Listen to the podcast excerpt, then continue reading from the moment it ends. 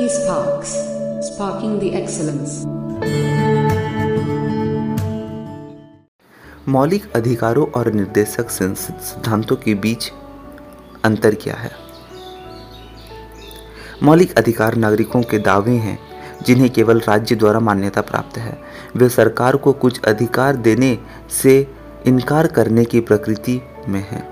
इसलिए वे प्रकृति में नकारात्मक है। इसके अलावा मौलिक अधिकार न्याय संगत हैं और कानून की अदालत द्वारा लागू करने योग्य है। इसका तात्पर्य यह है कि सर्वोच्च न्यायालय और उच्च न्यायालयों के पास मौलिक अधिकारों के प्रवर्तन के लिए रीट या आदेश जारी करने की शक्तियाँ हैं। भारत में सामाजिक और आर्थिक लोकतंत्र की स्थापना में योगदान करने के लिए निर्देशक सिद्धांत सकारात्मक निर्देशों की तरह है, जिनका सरकार को सभी स्तरों पर पालन करना चाहिए। मौलिक अधिकारों के विपरीत निर्देशक सिद्धांत गैर न्याय संगत है, जिसका अर्थ यह है कि कोई कानूनी अधिकार प्रदान नहीं करते हैं और इसलिए कोई कानूनी उपाय नहीं बनाते हैं। मौलिक अधिकार और निर्देशक सिद्धांतों के बीच समानता क्या है? उपरोक्त मतभेदों के बावजूद दोनों के बीच घनिष्ठ संबंध है। मौलिक अधिकार और निर्देशक सिद्धांत एक दूसरे से पूरक और पूरक हैं।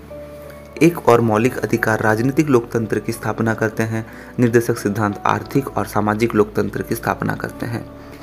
कोई भी सरकार अपनी योजनाओं और नीतियों को बनाते समय इन दोनों की उपेक्षा करने का जोखिम नहीं उठा सकती, क्योंकि सरकार अपने सभी कार्यों के लिए सामान्य रूप से लोगों के लिए जिम्मेदार है। हालाँकि डीपीएसपी के पीछे कोई कानूनी मंजूरी नहीं है, लेकिन अंतिम मंजूरी लोगों के पास है। यदि जनता इन मार्गदर्शक सिद्धांतों का पालन करने में विफल रहती है तो अपनी राय और अपने मौलिक अधिकारों से सशक्त लोग सत्ताधिकारी दल को फिर सभी कभी सत्ता हासिल नहीं करने देंगे। इस प्रकार हमारे संविधान का उद्देश्य मौलिक अधिकारों और राज्य के नीति निर्देशक सिद्धांतों के बीच एक संश्लेषण लाना है।